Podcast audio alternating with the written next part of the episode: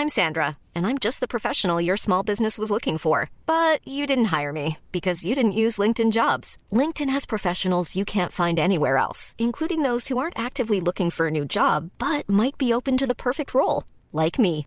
In a given month, over 70% of LinkedIn users don't visit other leading job sites. So if you're not looking on LinkedIn, you'll miss out on great candidates like Sandra. Start hiring professionals like a professional. Post your free job on linkedin.com/people today. The Outer Sanctum is recorded on the lands of the Wurundjeri people of the Kulin Nation. We pay our respect to their elders past and present. Good plan, good plan. Who thought of this one? You're listening to the Outer Sanctum podcast. Here is a moment in time in the history of the AFL. In from the side, Houghton. She was surrounded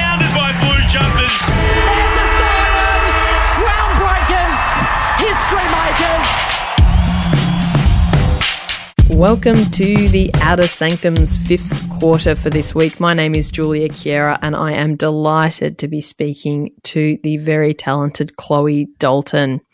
Chloe is an Olympic gold medalist with the 2016 Olympic Australian Rugby Sevens team. She is an accomplished basketballer, spending some time in the WNBL.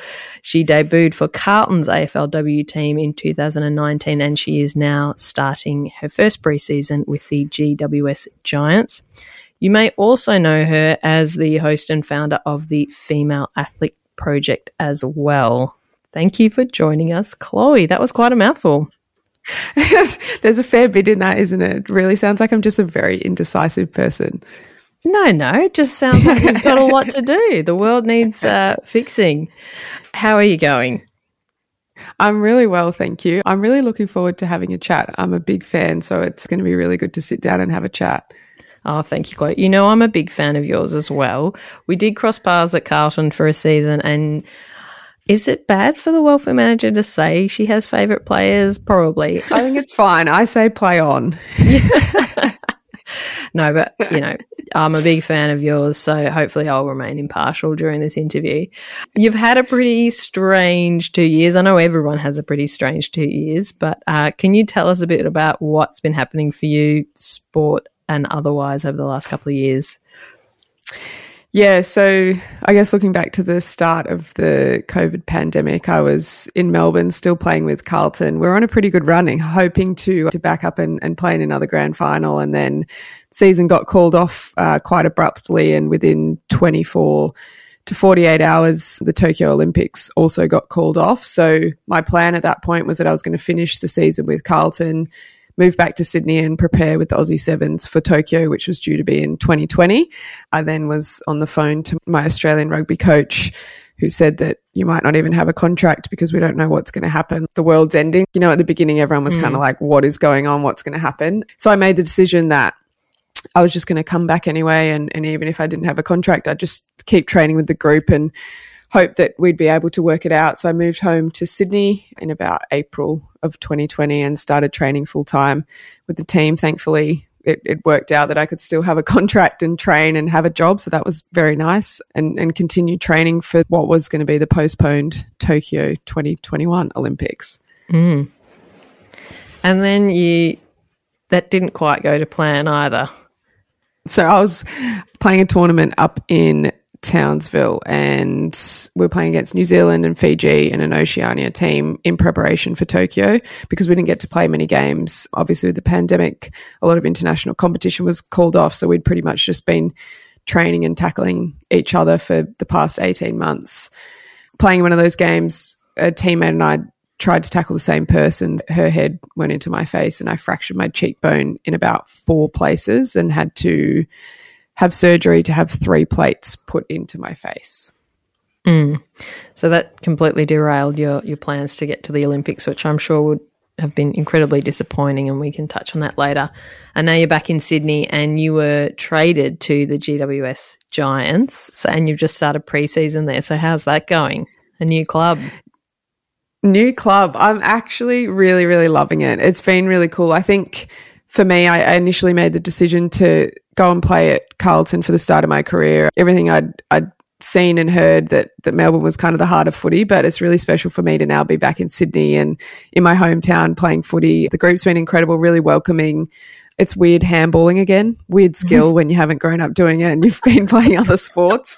Um, but I'm slowly getting back into that and just getting the getting the K's under the belt, just running round and round again. It's it's been good fun. I'm enjoying it a lot so far. Yeah, that's good to hear. And I'm really looking forward to seeing you back on a, a, football field. How have you kind of reconciled missing that AFLW season of last year to give yourself the chance to go to Tokyo and then missing out on that? Has is that sitting uncomfortably for you? Yeah, it was a really tricky one. So I had to make that decision. So when the Olympics got postponed, I, I had the opportunity to still play the 20 21 AFLW season.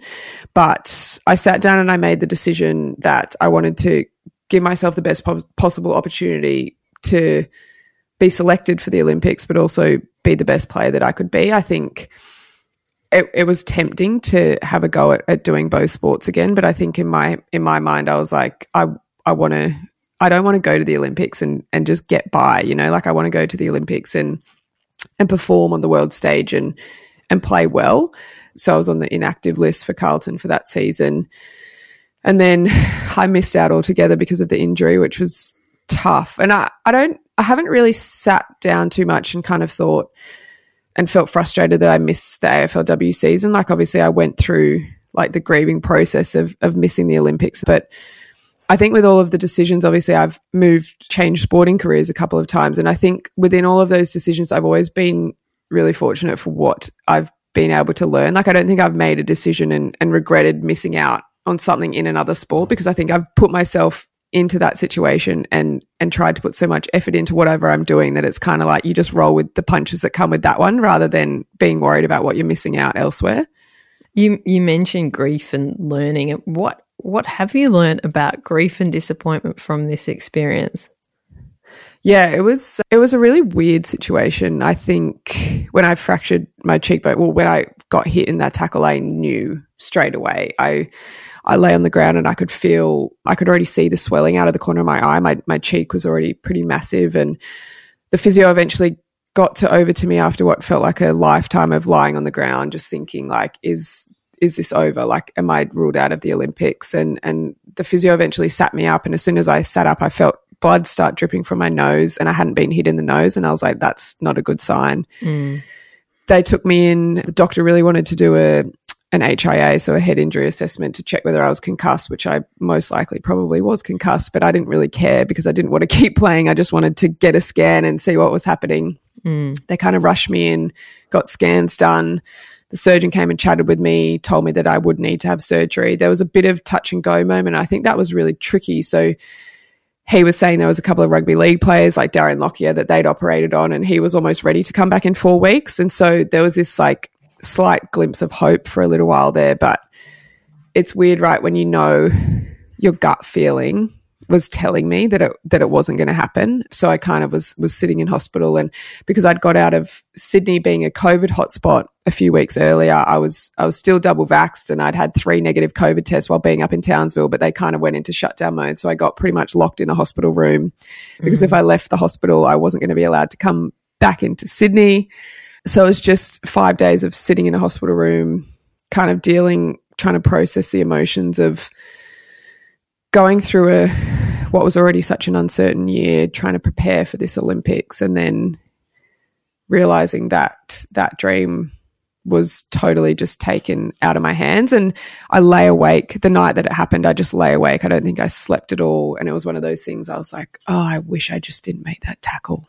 Mm. Like, imagine if I just let my teammate make the tackle and I didn't make the tackle, but I eventually kind of like thought about it and I was like, I don't I don't want to be that player. You know, like I'd rather be known to be the player that goes and commits and makes the tackle rather than just steps out because of fear of getting injured. And I think that's just the nature of of contact sport, right? Sometimes things like that happen. And there were kind of multiple stages to it. I felt like I was waiting in the lead up to the Olympics. It was this weird feeling of I felt like it was going to hit me really hard once the Olympics started. And it it was really hard watching watching my teammates go out and compete, but there was also a real I think there was a real sense of of balance. We say for the female athlete project, for example, like we were pumping out so much content mm. that for me, I was able to shift my focus into that. And I, I get so much fulfillment out of the work that we do there that I think there was a real sense of, I just think I've set up a couple of other things in my life now compared to what I was like as a younger athlete, where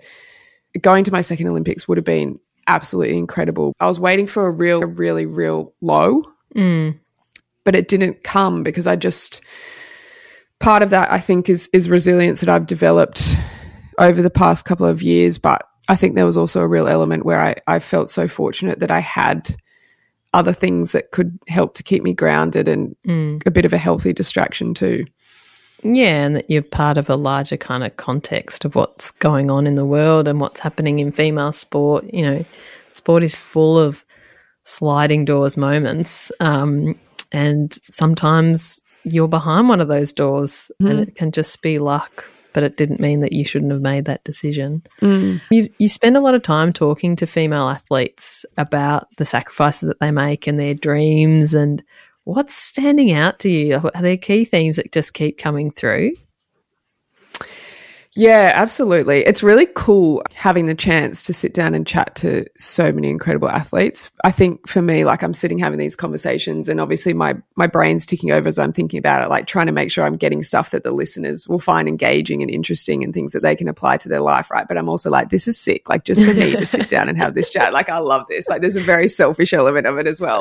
There's some of the key themes are really interesting just around the drive that these athletes have. I I try and pick it apart and try and get them to articulate what it is that that makes them want to be so good at what they do and what makes them great and how they go about it. And I've loved, I guess, seeing different pieces. I got to sit down and chat with Ariarne Titmus, who was my favorite to watch in Tokyo by far.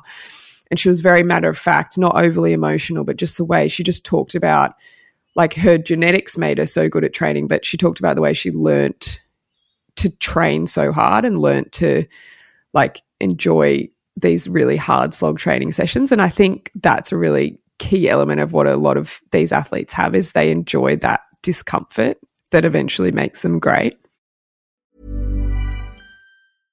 Hey, I'm Ryan Reynolds. At Mint Mobile, we like to do the opposite of what Big Wireless does. They charge you a lot, we charge you a little. So naturally, when they announced they'd be raising their prices due to inflation, we decided to deflate our prices due to not hating you.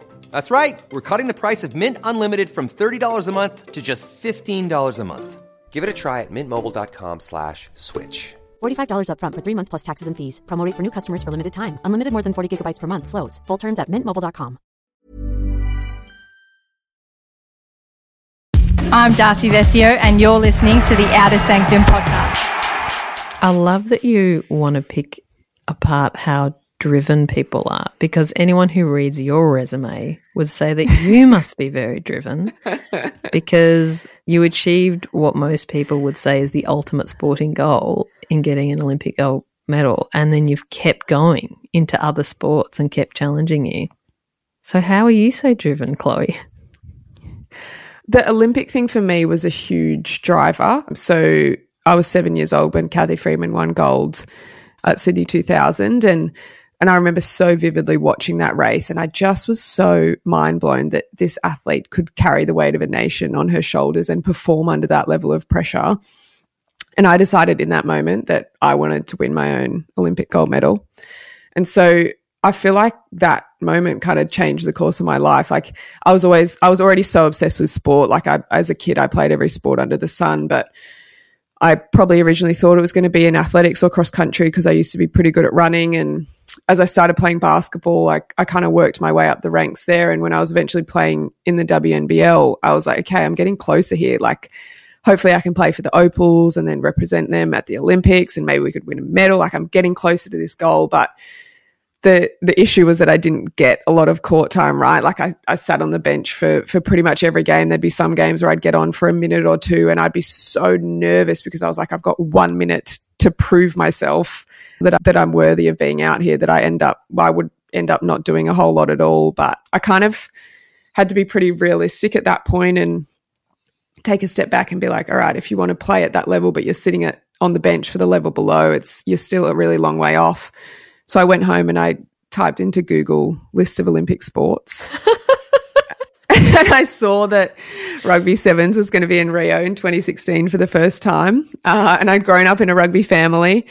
And I used to go and sit on the hill at my local um, footy field and I watched my brothers play rugby. And at halftime, I'd take a cone out and put it on the sideline and try and kick it over from the sideline. And I actually was not bad at kicking. And people would come up to me and they'd say, Oh, you should play rugby. And I'd turn to them and I'd say, Girls don't play rugby.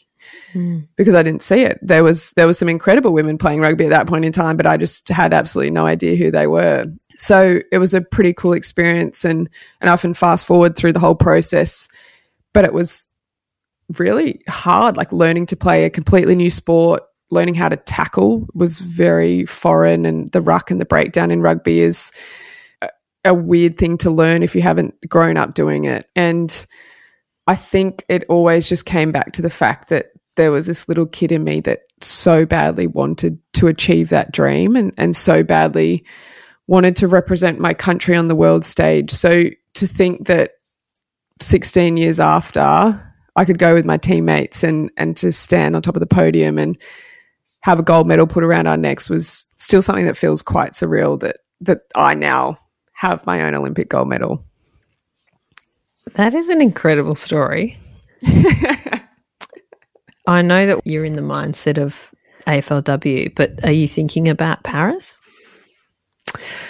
Uh, I don't know. I feel a little bit scarred, to be honest, from mm. the injuries this year. So I also had back surgery in February of this year, about six okay. months out from the Olympics. And I think I went through this entire rehab process and I worked so hard. And, and mentally, it was probably more demanding than, well, tough to say because physically it was also really hard. But, but mentally, after having back surgery, learning how to tackle again is probably one of the scariest things I've ever done. Um, but I, I made it through that process and I came back and I was really happy with how I was playing and I, and I felt like I'd like earned my spot. Like I felt like I'd really worked hard and, and that I, I, I felt like I deserved the reward of at least going to the Olympics, you know? So that's why the, the cheekbone fracture really rocked me because it was kind of like this random accident and it just, mm. took it all away. So I don't know. I think I probably need a bit more time to process it. And I might consider that like there's the option of Commonwealth Games as well next year and, and then obviously Paris in 2024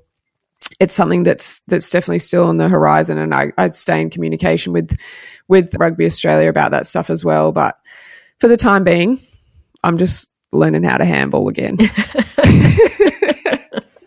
I've told you just punt it. Just punt it down the yeah. field. Kick another goal Just from 80. Run and kick. Yeah, and from kick, 80. Run and uh, kick. Yeah, on, on the full from 80. Yeah. Yeah. No you can do it. you've got such great insight because chatting to really high level athletes and you've experienced, you know, elite environments across several codes and you've, you know, played for a couple of clubs now with AFLW. Where do you feel like AFLW needs to grow and lift to really take that next step? I think because I have had the really unique experience of doing it across multiple sports, right? So if I look back to WNBL, I was like on on scholarship at Sydney Uni and I pretty much was getting paid enough for petrol. I was at the very bottom of the ladder in that sense and it was still a very very much a part-time competition. Then moving across to rugby in the early days the salaries were I think it was a full time salary of about fifteen to twenty thousand dollars a year to to train and to represent your country, and that's progressed um, really well it, in combination with Rugby Australia. But there's also Olympic funding, funding through the AIS, because they've recognised the role that that investment can play to create success, right? So if you look at the investment that they made, so it was in 2014 that Rugby Australia decided to centralize the program and and put players on full-time contracts and the investment that they made resulted in incredible success. If you look at us as a country, there are a couple of other nations that were doing full time training in the lead up to Rio, but it wasn't all of them. And I think that was a really good example of the exponential improvements in strength and conditioning, speed, mm. power, skills. Skills was a huge one, right? If you're in it training from seven till four every day, you're going to get a heck of a lot better at at passing because you get to do thousands of reps as mm. part of your daily job. And I think another really big element of that for us was the fact that we could go in. So we'd go in and we'd we'd be able to break down really individual skills that each player needed to work on, and you'd have blocks every single day that you could do that, or within small groups that you could do that every single day. And then we'd also get to do video analysis where you get to break down performance, you get to sit down with a coach.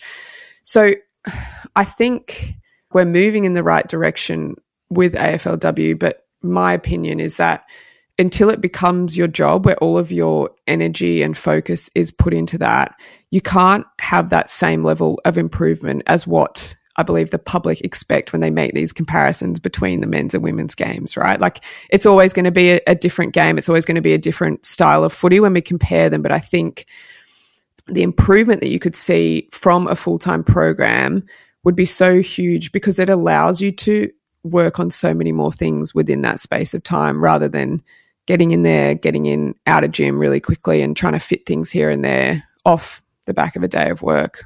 Yeah, and it gives you that time to really isolate specialist skills and develop. We talk about 10,000 hours and you just need that time. What are you excited about for the Giants? I've really loved the culture at the club. I think it's something that I'd heard about in the past and and I'd heard the girls talk about a lot and to actually be involved in is something really special. I think originally there were quite a few girls that had probably moved away from home, a lot of girls obviously from Melbourne who'd relocated to Sydney. So I think they put a lot of effort into creating a culture that is about genuinely caring for your teammates and creating a really safe space. So I've loved that element and, and I've loved being a part of that. And, and there's a lot of discussion around a lot of time they've kind of sat middle of the ladder, but that that we want to start to put things in place to actually create change that we can be competitive at the top. And so I think I'm really excited about what that looks like. And even training over the past couple of weeks has has been awesome to be involved with. So I yeah, I genuinely think we're going to have a good crack this season. Well, I can't wait to watch. You've taken Katie Loynes with you A bit of Carlton mm-hmm. up there. Can you tell us a bit about when you realised that the Paralympic medal winners were not receiving a medal bonus? Yeah, when I first heard that, I was really shocked. So, as an Olympian, I received the medal bonus when we won gold in Rio. And I think I'd just incorrectly assumed that Paralympians received the same medal bonuses. So, I was really disappointed and, and felt really frustrated when I heard that news. I kind of sat on it for about 10 to 15 seconds. And then I called my team at, at the Female Athlete Project and I was like, what are we going to do about this? Like, my first idea was around t shirts. So we've done a couple of merch runs. And every time we've done a merch run, we've, we've picked a foundation or an organization that helps to provide access to girls or women in sport. But I was like, maybe we could do it with a t-shirt where we could donate money from the t-shirt, all the profits from the t-shirts. And we were kind of like, I think it needs to be a bit bigger than that. Like, I think there needs to be a way that we can actually make an impact because there's going to be so many medals won by these Paralympians. They were already performing so well. We need to make it bigger. And, and we did a bit of research and worked out that GoFundMe would, would be a good way to go about it. So we launched this campaign. And I think there were a few elements to it, right? But a really big piece was the education and awareness because that's what I've absolutely loved we've we've seen downfalls of social media, but I think it's this really powerful tool to be able to educate people and raise awareness for things like this. And it was quite amazing to see the amount of people that got on board and shared it and were similarly outraged by it. And I think for us, that that helped continue to drive it because people were really passionate about making change. They were like, "This is this is just not okay. Like this is this should not be the case." And so we started to raise funds for the GoFundMe, and it started to gain traction around the media. And I think at one point I was doing five or six radio interviews a day, and and people started to talk about it. And there was an incredible journalist at SBS that had covered the whole story, and people got on board. And then one of the journos from The Guardian who'd also covered it, and I'd chatted to them, he texted me and just said, Congratulations. And I was like, I don't know what that's for. I think the GoFundMe was at about 80 grand and we'd set an initial target of 100 grand. So I was like, maybe someone just came and threw 20 grand down and we've hit our initial target. And then I started to see in my group chat screenshots of what um, ScoMo had announced that the Paralympians would be receiving equal medal bonuses in Tokyo. And, and I could not believe it. Mm. I actually felt really emotional when I heard the announcement. And I think a lot of the time, particularly when when it's on matters of equality and things that have been not as they should for such a long period of time, you don't often expect to see a response like that. Mm. So so to see change being made at that level was I think really it was so incredible that these athletes who do exactly the same level of preparation and training and often have more costs that they have to cover because of equipment, transport. Some of them have, like, for example, Katie Kelly, who's a para triathlete, has a guide that runs with her and she has to cover the cost of her guide traveling around the world to compete with her. Like, they've got so many additional costs. Hmm.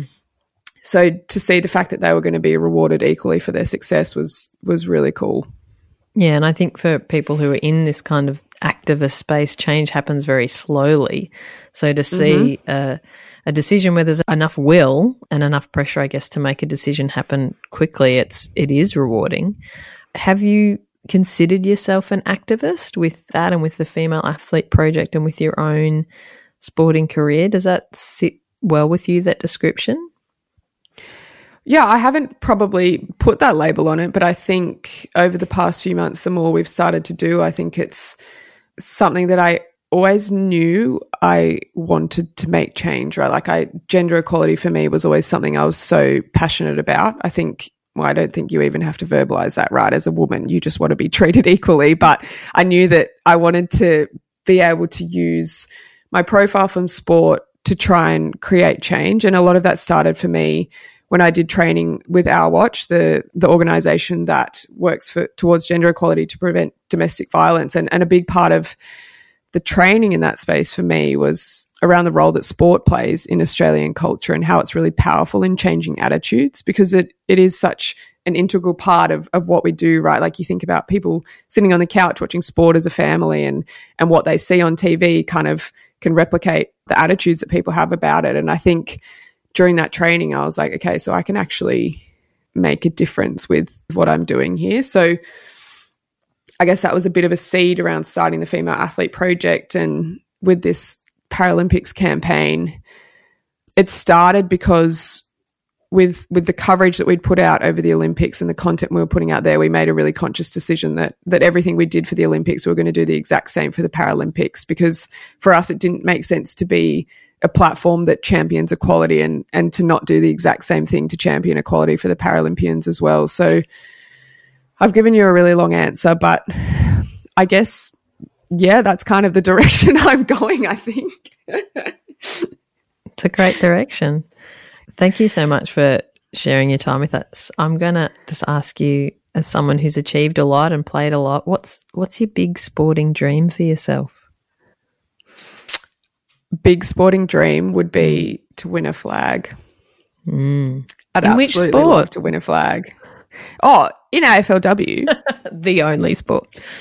the only sport. yeah, that's definitely the big one now for sure. Well, I hope that you get to achieve that dream. I'd love to watch you run out there. I'm such a fan. Thank you, Chloe. Thanks so much for joining us. For those that want to keep following along with Chloe's work, please like, Female Athlete Project on Insta or wherever you find your podcasts. Some great interviews as well as your wrap of the week. I really enjoy as well. So thank you, Chloe. Thanks for your time. Oh, thank you so much. I really loved having a chat. It was good fun.